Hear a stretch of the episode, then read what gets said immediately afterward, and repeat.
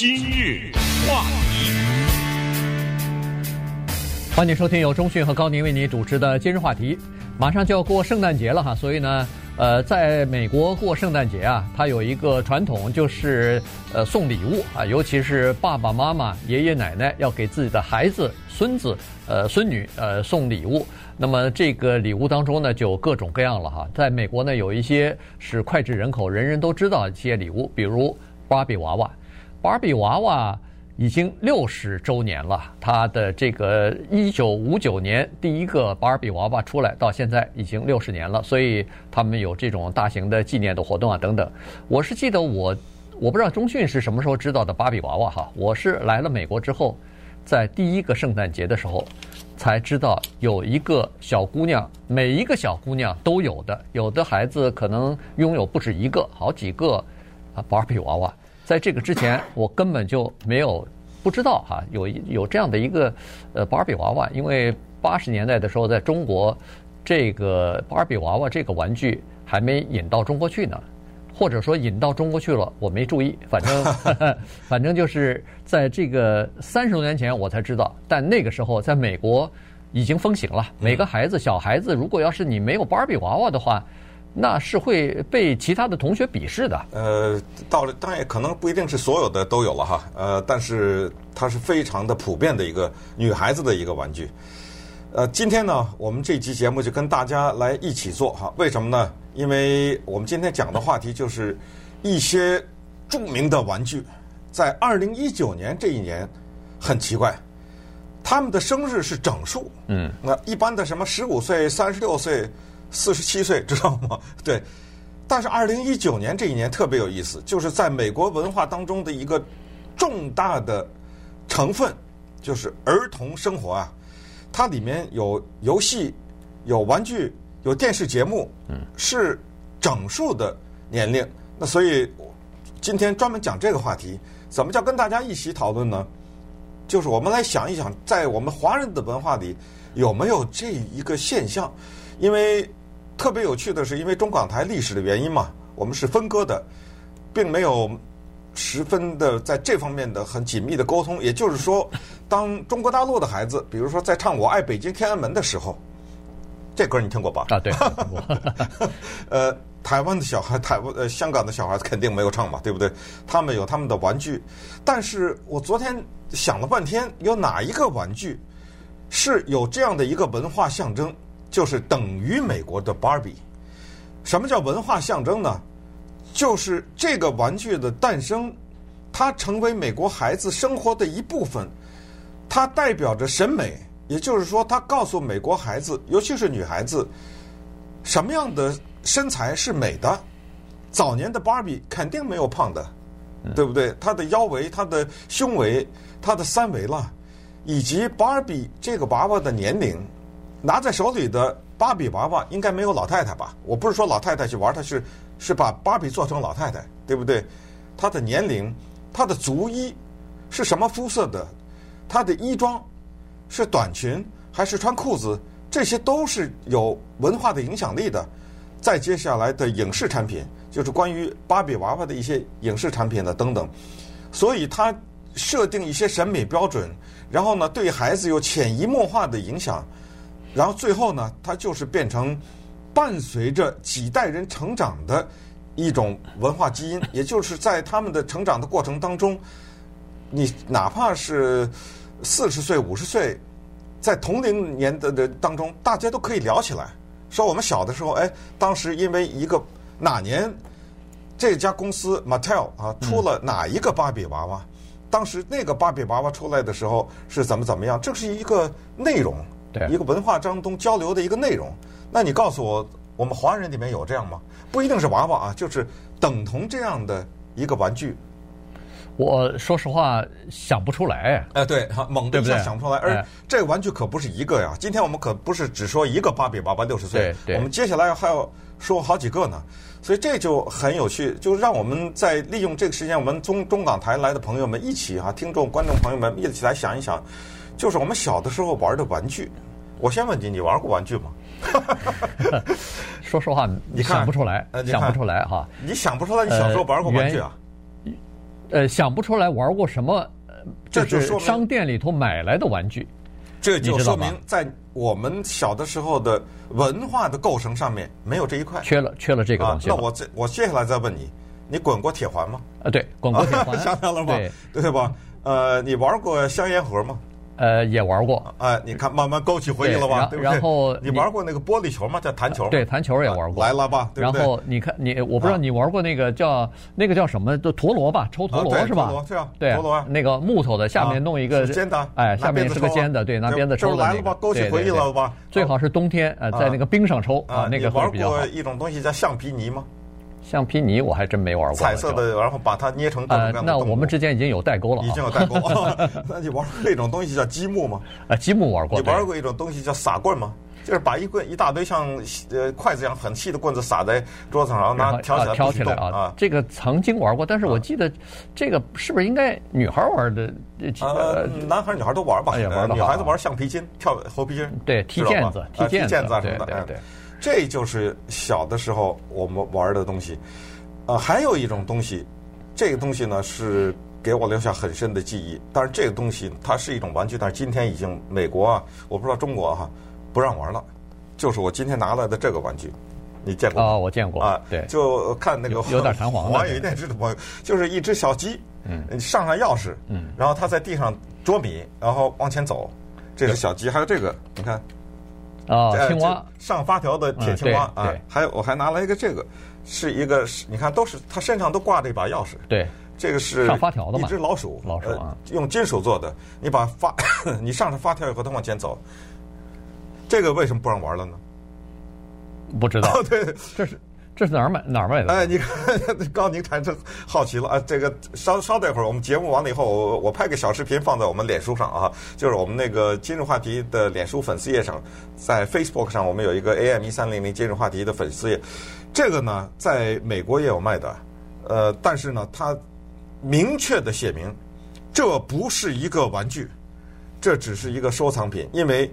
它该含的都含了，该含铅呐，该是什么？你知道它是金属做的啊、哎？关键是这个就特别讨厌，它这一把钥匙，那小孩给你吞下去啊，什么之类的，知道吧？哎，然后有铁的铁的爪子什么的，会伤到把小孩给伤到什么？但是呢，就是这种小玩意儿给我们留下了深刻的记忆。我上一下发条啊，大家听听这个声音，你看，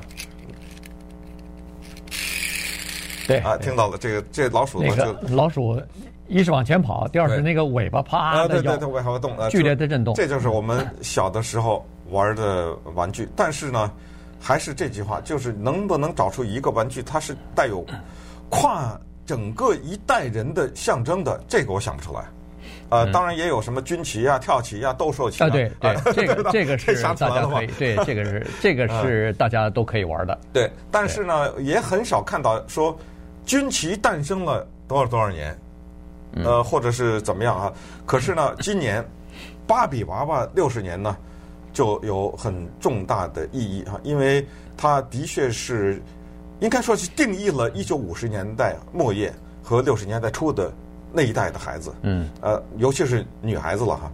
然后接下来芭比娃娃的成长，呃，变成了黑人呐、啊，后来还有亚裔啊，然后。芭比后来有个男朋友啊，Ken 啊，嗯啊，接下来的附加的产品，芭比开什么车啊？她坐在什么车里？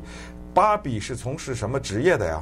你知道她有多少个职业吗？两百多个职业，对，对不对？当护士的，当什么工人的，嗯，所以今年六十年之际啊，他们就出来了一些特别的招数来纪念芭比娃娃六十年。对。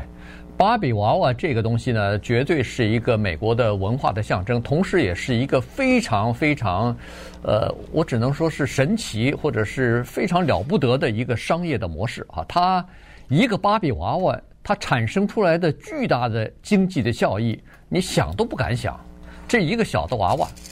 可能那个塑料的娃娃，你大概买的时候，最早的时候，我记得八十年代的时候，大概最便宜的那个光光光的那个塑料娃娃，大概九毛九，一块九毛九。但是我哦，这个我不知道或者是或者是三块九毛九，我现在忘记了。九毛九可能不太对，可能是一块九毛九或者三块九毛九。这个它的做工啊非常细，你知道那个头发呀什么的，非常的眼眼睫毛啊什么的哈，都都贴的挺好的。应该是，但是你十块钱起跳，可能十块钱或者怎么样。呃，但是你别忘了，它不是光卖你这一个娃娃呀，它那个卖给你娃娃以后，行了。服装来了，对吧？你要求她穿长裙呢，还是穿短裙啊？上面是穿什么衣服啊？比基尼啊，还是穿什么其他的？呃，这个晚礼服啊什么的，那个这就可就有讲究了。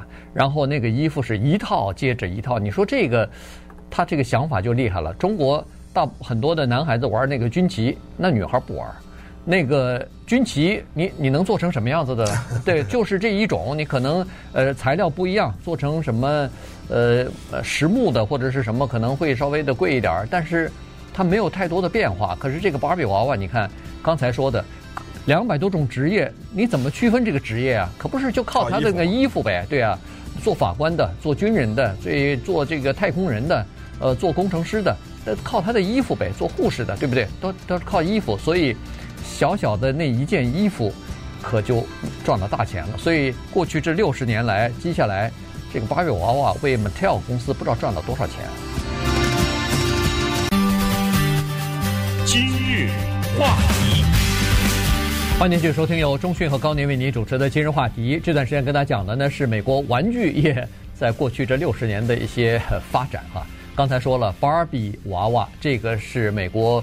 呃，文化的一个象征了，恨不得是哈，这个是一个玩具啊，它是从一个芭比，一九五九年的一个芭比，一直发展到现在的一个巨大的产业。这是呃，从一个芭比到她有了男朋男朋友，然后到了各种各样的芭比哈，这个各种肤色的啊芭比，然后有各种服装的芭比，呃，所以这个呃六十年呢，它是现在的庆祝呢，其实也面临一些挑战啊，原因就是说现在。玩芭比娃娃的人是越来越少了。大家有了手机以后，大家有了这个上网之后啊，人们的注意力越来越短暂哈。然后也随着这个时代的进步啊，呃，玩芭比娃娃的呃女孩子的年龄也出现了一些变化。比如说在早期的时候，可能是八岁到十岁的女孩玩这个芭比娃娃，但是现在呢？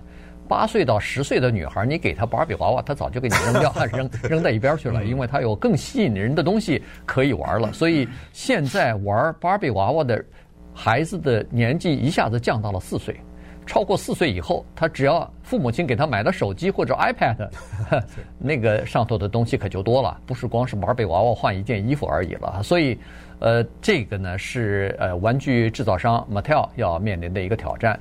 呃，我看了一下，它那个六十周年的纪念版的特别版的这个芭比娃娃已经出来了哈，那个还六十块钱，哎，就是六十块钱，大概整数，对，凑凑个整数，因为他必须要考虑到说你要怀旧六十周年，可是现在孩子他根本不在乎你是什么六十周年，他脑子里头没有任何旧的观念，所以你要是打那个旧的招牌的话。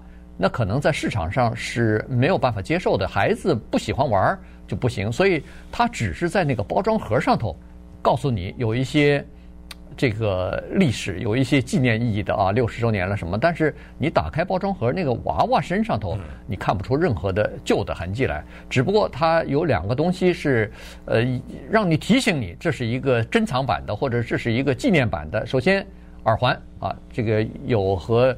五九年差不多的这种耳环的式样，其次呢就是它的那个服装啊，它是一个晚礼服，白色的银色的晚礼服，然后中间是一个黑色的腰带。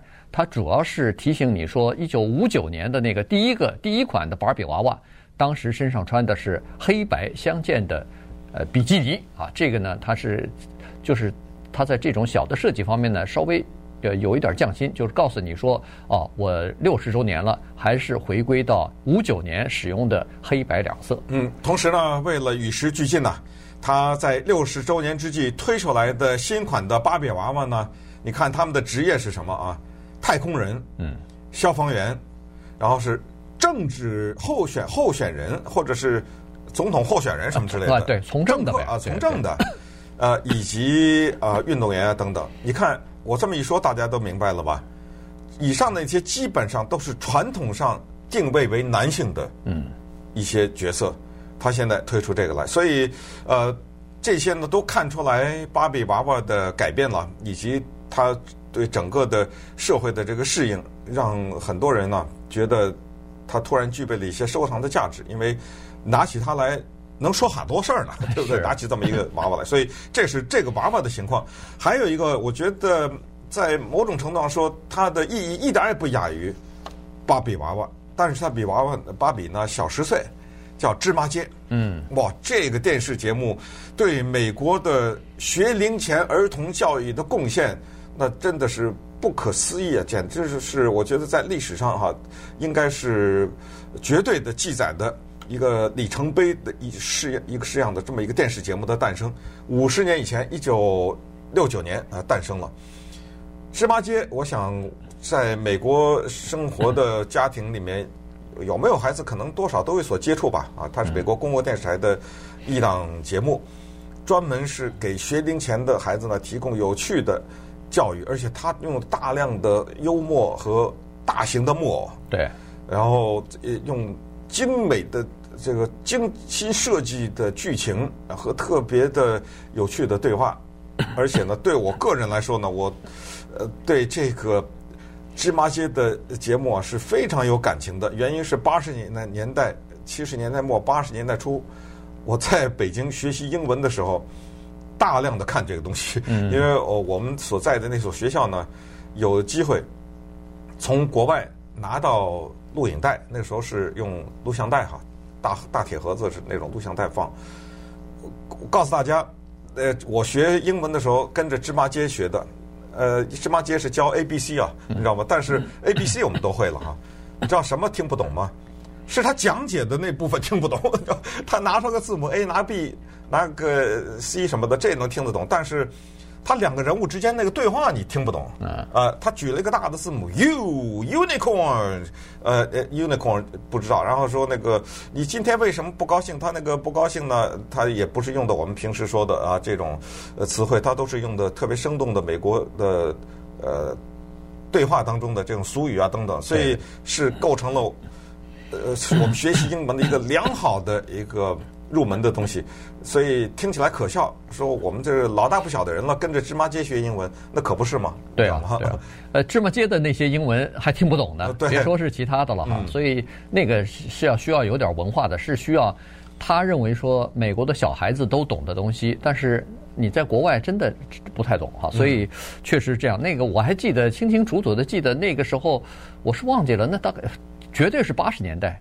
就 Big Bird 到长城上去，那个拍那个对大鸟，哎，大鸟到长城上去了。中国大陆的那个长城，那个好那那一集电电视剧在中国不知道演了多少次，有多少孩子长城啊、故宫啊什么的，对，一个一个的去游览，叫做《大鸟在中国》。对，那个呃，挺挺有意思的哈。顺便也说一下呀，就是扮演 大鸟的这个人啊，刚刚去世。哎，没错，就是今年刚刚去世，Carol Spinney。好像是上个星期刚刚对，刚刚刚刚去世。这个在美国呢，呃，文化界是一个非常大的事情，因为大家对这个人特别的有感情。对，他身材非常小，他他他并不是那么高，但是呢，那个大鸟啊，八尺，嗯啊，身高八尺，是就整个那个头的那个部分是机械操纵的，他就缩在那个大鸟的身子里面。对，呃，然后呃，他的故事美国人也广为传颂，因为他是个男的，但是。爸妈给他起名字叫 Carol Spinney，他就说了，他说：“哎呀，你给我起个叫 Carol，他说 这是个女人的名字，当然，呃，男人也可以，但是比较少用，绝大多数是个女的。”他说：“你知道这个名字让我长大受了多少欺负啊？我小的时候，人家说你这个男孩子起个女的名字。呃，关于他还有一个纪录片，呃。”大家也可以看看，叫 Big Bird，嗯，呃，所以你想想，这整个构成了美国的不知道几代人的文化的一个记忆了。对啊，他在芝麻街演那个 Big Bird，嗯，演了五十年，也就是说，这个 Big Bird 一出来，他就在他就在里头，一直到去年才正式退休，二零一八年退休，而且退休之前，他专门选了一个精心挑选了一个接班人。演那个 Big Bird 啊，所以你可以想象出来这种传承啊，这种呃，就是对自己这个工作的精益求精的这种这种精神哈，呃，了不得。一个老先生刚刚刚刚去世，所以这个 Big Bird 在美国是有很大影响的，在小孩子里边，不光是现在的小孩啊，现在小孩的父母亲以及他们如果生孩子早的话，祖父祖母嗯都是看着这个。这个芝麻街长大的，所以呢，芝麻街在五十年庆祝他们五十年的时候呢，也是有一些呃特殊的东西推出来。但是我上网看了一下呢，基本上都是一些比较小的这种绒毛玩具吧。嗯，就是对，就是他那些玩偶嘛，就是芝麻街里那些人物啊。哎，对对对。呃，Elmo 是最著名的啊，Take Me Elmo 这个在一九九六年的时候成为全美国圣诞期间的是最畅销的一个游戏。是。Elmo 也是他们的里面很受欢迎的一个人物。对对，那儿呃，像像这种东西还是还是蛮多的哈，所以一个一个的这种小的呃绒毛玩具，一个一个的，但是它比普通的，因为它有绒毛玩具早就有了，嗯、但是五十周年的这个绒毛玩具呢，比普通的要稍微大一点点，就是尺寸上稍微大一点，大概就是纪念这个半个世纪呃 Sesame 呃 Street 这个节目的诞生和它的后来又延伸出来玩具系列的这个这一段历程吧。今日话题，欢迎继续收听由中讯和高宁为您主持的《今日话题》。这段时间跟大家回顾一下美国的玩玩具啊，呃，他们的这个呃历史哈，走过来的历史。芭比娃娃是六十周年，呃，芝麻街五十周年。接下来这个玩具呢，呃，在当时也是风靡美国哈，呃，很多的家长愿意自己的孩子去玩，而且华人的家长其实也愿意，原因就是这里头有点儿。知识性在里头了哈，这个就是 Trivial Pursuit 哈，这个呢是一个问答式的这么一个游戏啊，也就是说，它会把过去呃的一段时间比较有重大意义的、有意义的这些事件呢或者事情呢，它作为问题提出来，然后让你去回答。那么可想而知，这个是一个好像是一个。呃，励志式的东西哈，所以呢，呃，家长其实当时都是很愿意让孩子去，就是在玩的过程当中学到一点知识。呃，这个在某种程度上说也是一个大人的游戏啊，是，它是大人孩子都非常适合的。呃，同样的另外一个游戏呢，跟这个很像，但是那个游戏的历史更悠久了，叫 Monopoly。啊，对，这个你玩过吧？玩过啊，还是大富豪啊，这个游戏，但是那个有百年了啊，那个已经超过一百年的历史。这个叫做全民大猜谜也好，或者叫做问答游戏也好，Trivial Pursuit 呢是四十岁，可是呢，它是带给一个群体，尤其是家庭或者是朋友之后多少的快乐。它是这样的一个游戏，一个纸盒子里装了差不多四五百张卡片，普通的就是四百张。嗯，四百张的卡片呢，就是正反面，正面是问题，反面是答案。对，当然就是分成两队或者是两个人。我问你答案，你当然看不见，我看见答案了，你看不见。比如说，我给举大家举几个例子，你能够比较体验一下，特别有趣。大家都听说过白雪公主和七个小矮人的故事。我现在问你，那七个小矮人叫什么名字？啊，对不对啊？这就是为什么呢？因为 trivia 就是小事儿，小事儿啊，就让你去考你的那些杂的那个知识，大的当然你都知道，对不对？有有个有一个。呃，米老鼠是谁创造的？这个你肯定都知道。嗯嗯。呃，比如说呃，美人鱼大家都知道叫 Ariel。我问你，他妹妹叫什么？啊，他是这个，你知道吗？呃，他他玩这个，当然他到后来就分类了。呃，有整个的这一盒子啊，全都是电视。啊，对。问题抢卷的全都是电视。另外，你再买一盒，里面全是体育。嗯。或者另，他还可以再分的再 再细。它不光是电影、电视，它这一大盒子全讲的是星际大战。嗯，对，全看你对星际大战的知识了解多少。嗯，呃，等等。Harry Potter 啊啊，对，哈利波特啊什么之类的。哈利波特的，呃，就是说你了解，有有很多孩子读了书以后，这里头的各种各样的人物啊、复杂的关系啊什么的。它都在里头。那你想想，这种分类有多少啊？没错，文学、文学呀、历史啊什么的。所以就是有时候大人玩的也挺好玩的，因为呃，看似简单的问题，往往把一个大人就卡住了嘛。对，而且它会分年代。嗯，你比如说八十年代，对，呃，九十年代啊的这种问题，我记得还我好我好像还买过，就是五年级的是哦专门？是给晚哎专哎，五年级的对，啊就专门是五年级你应该知道一点什么东西。当然，这不是说呃真正的知识，什么数学啊、物理啊，就是就是就是哎，就是趣味的这种孩子，既有一点点呃就是他们应该知道的一些常识，又有一点趣味，加在一起，五年级的、六年级的啊，这种也是。它一盒里头大概四百张，呃，四百张卡片啊。它这个，呃，后来他是怕那个卡片一个一个一个的会丢掉，所以呢，它定成一个像书签那么长的那个扁扁的，嗯，定在一起，厚厚的这么一摞，哎，然后你这么翻来，就就这么一个一个的在翻，好像扇子似的，你可以一个一个的拿开来，呃，放在一个盒子里头，这样就挺好的。它有两两种版本，好像一种是四百张，一种是六百张，呃，六百张是叫做红宝石版本啊对。这是纪念他四十周年出的特别版。哦这是专门啊专门给他出版的，这次弄了个六百张，就是六百个问题呗。嗯，对啊，六百个问题，六百个回答呗。所以，呃，以前玩过 玩过这个游戏的人，其实可以稍微的再再回顾一下对哈，再买一下。这个，因为它纪念四十周年嘛，所以它这次出的这个玩具又是四十块钱，好像是。对呃，另外一个刚才正好啊提到了美人鱼，那不是故意提的，因为呃，Disney 它所拍摄的美人鱼的这个故事，Ariel 啊，美人鱼的名字，今年呢三十岁了，所以美人鱼也开始变成青年了哈。呃，为了纪念这个事情呢，迪士尼也有一些举动，他举动的是什么呢？他专门推 Ariel，就是美人鱼的姐姐和妹妹。嗯，这一般人 大家不太熟的这些人物，他去把这些边缘的人物推出来，来纪念这个人物，因为美人鱼啊是安徒生的童话。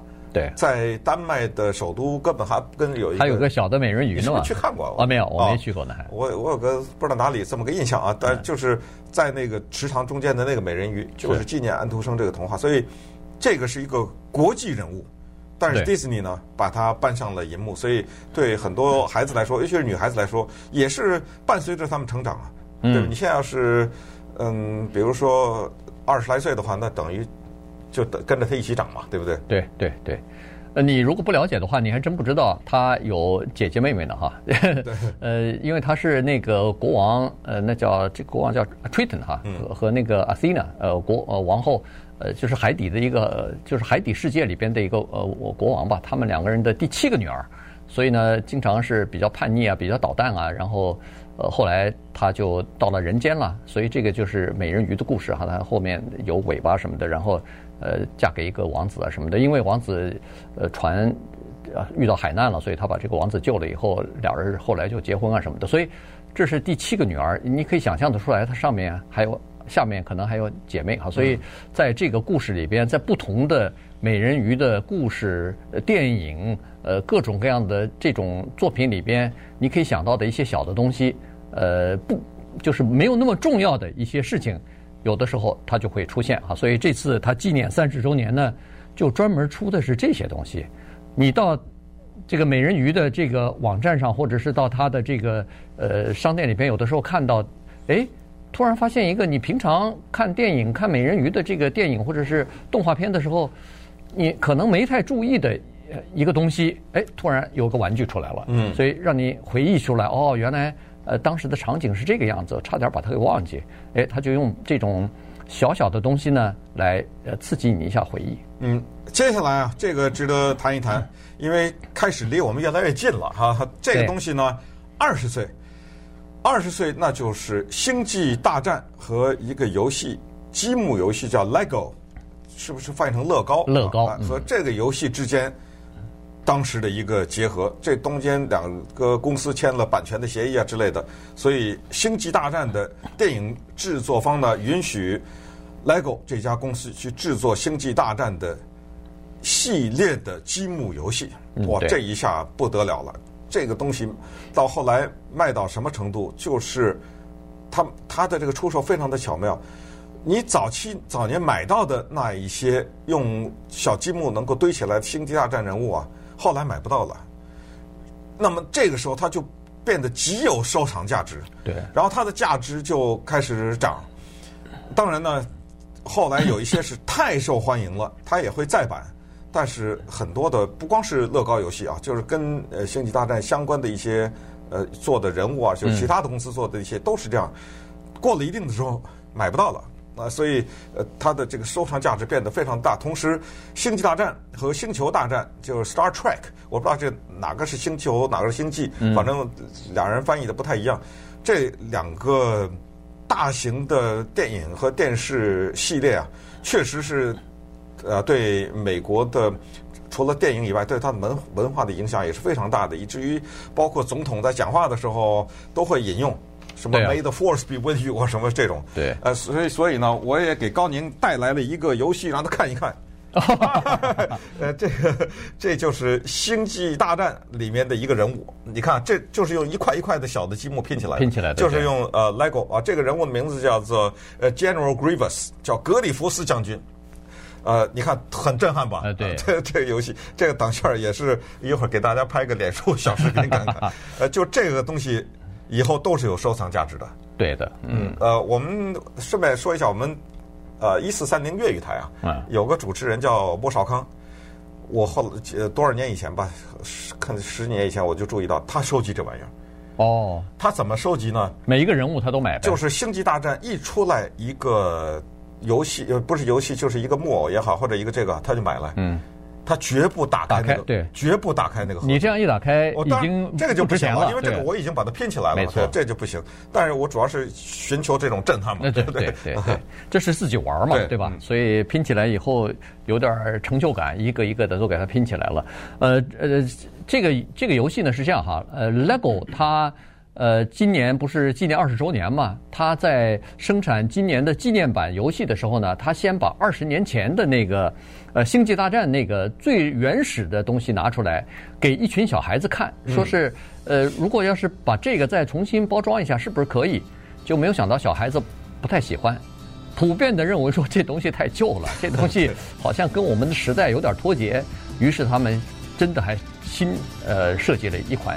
就是纪念版的，就是这个呃棱棱棱角角变得更加曲线，有点稍微有点曲线啊，然后呃更呃更有现代感吧。所以呢，呃喜欢 LEGO 玩具的人呢，倒是可以买它一个这个二十年的这个珍藏版，可以呃回顾一下以前玩的时候的这种乐趣，以及像中信说的，买了以后你就纯粹这个留作一个回忆，嗯，别打开包装，留在那儿。没准过二十年可以传给你的孩子了。呃，这个顺便说不便宜，一百一百多块钱呢，这个一百二呢，这是。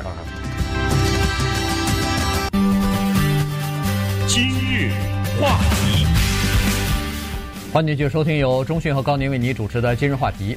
呃，一般来说，玩具啊，它的平均的寿命吧，或者说它的生命力啊，大概三到五年啊，这还算是一个比较成功的玩具。呃，已经呃，就是在商店里头可以卖三到五年，已经不错了。那当年出来设计的不好的，第二年就没有销路的什么，那多的是了。所以对，所以呢，一般三到五年。可是我们刚才所说的这些玩具，具有影响力的玩具，有的是国际的影响力的这种，都好几十年了哈。刚才说的这个 LEGO，我们不是说 LEGO 是二十年，它是。那个星际大战版是二十年，那个 LEGO 已经好几十年了啊！这个是，呃，了不得的一个想法。中国大陆也有玩具叫积木，但是它的那个变化，它的那个呃可以做的事情远比这个 LEGO 要差多了哈。那个太简单了，那个只是更小的孩子玩的。现在这个。呃，美国这个 LEGO 像中信刚才拿的那个呃星际大战版的那个，嗯，那那成年人也要玩啊，成年人也要去组装这个东西去，而且在南加州就靠近那个呃圣地亚哥不太远的地方，还专门有个。呃，乐高公园呢？是啊，对，那个全部其其他地方也有啊，也有啊，全全美国哎，全部各个地方都有一些这个乐高公园，里边全是 LEGO 搭起来的东西。我我前几上个星期还是再上个星期还看到一篇报道，说是 LEGO 现在更厉害了，它有些东西啊，玩具组装好了以后，马上就可以用，就可以玩了，包括那个车。你组装好了以后，它真的可以开来。呃，当然我不不是说像咱们这个车一样开个什么六十迈一一英里，但是呃一小时，它它是这种玩具车嘛，但是它真的是可以有这种功能的。而且乐高电影已经拍了两个还是三个了啊，票房也都不错。呃，里面的人物全都是乐高，所以呃，我们今天的其实走呃全部的主题只是想说呢，就是玩具它的。文化象征和它的生命力之间的关系啊，就是说，一个成功的玩具，它不光是带给你忆旧，带给你一些回忆，它确实是能够在很多的方面影响一个孩子的一些思维啊，对一些对他的这种创造，这种创造力啊，什么想象力，对对对。那接下来要说的这个，就我是觉得相当的不得了。二十多年以前，有一个人叫做 Steven 呃 Hillenburg。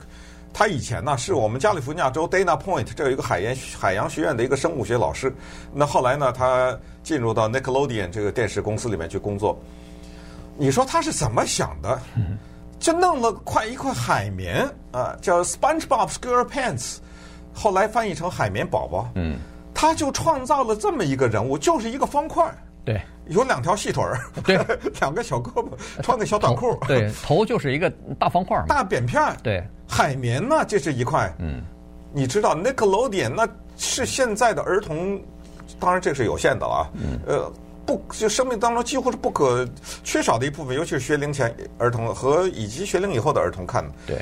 就是二十年前，他创造出来这么一块海绵，还有这海底下的相应的一些事物，成为这一个电视台到现在为止没有办法打破的一个记录，就是最受欢迎的一个电视节目。嗯当然，非常的不幸，就是 Steven Hillenberg 呢，他去年的时候五十七岁啊，去世了啊，也是当时我刚才跟说那个大鸟似的，在当时也是一个特别大的一件事情。呃，因为他得了 ALS ALS 就是渐冻症，或者是叫做肌肉萎缩症，去世了。呃，但是他创造的海绵宝宝还是依然陪伴着孩子，因为这个已经是。定型了吧？大家可以尽情的在这个基础上编各种各样的故事。对他，他，你你可以想象哈，他编的这些故事有的时候是不合情理的。当然，对，这海绵能讲话，海绵对。然后他因为他是海洋生物学的嘛，所以编的一些海底的东西，比如说在海底海底下。呃，生火了，呃，或者什么？你想想呢？这个想象力全都打破了，已经。对，但是呢，他开拓了，就是大开，我们说大开脑洞啊，就是说，他明明是不合理的，大人一听可能是觉得很可笑的，可是他让孩子就是无拘无束的，你可以发挥你自己的想象，你想怎么样就怎么样。这个我觉得对教育孩子以后的这个思维的模式是有很大影响的。当然，他这个品牌已经不只是海绵了，呃，这个。就是呃做玩具了，他已经跨行业了，呃有他自己的化妆品了，有他自己的滑板，就是那个呃领带啊，领带啊，运动鞋啊，这个品牌都已经变成一个恨不得是一个超级的这个商业的帝国了，对不对？就从他的这么一个小小的海绵宝宝的这个创意开始。而且大家有机会的话，可以稍微看，我看过一些啊，嗯，大家可以稍微看看。我是觉得，除了他创造出这么一个方块来海绵宝宝以外。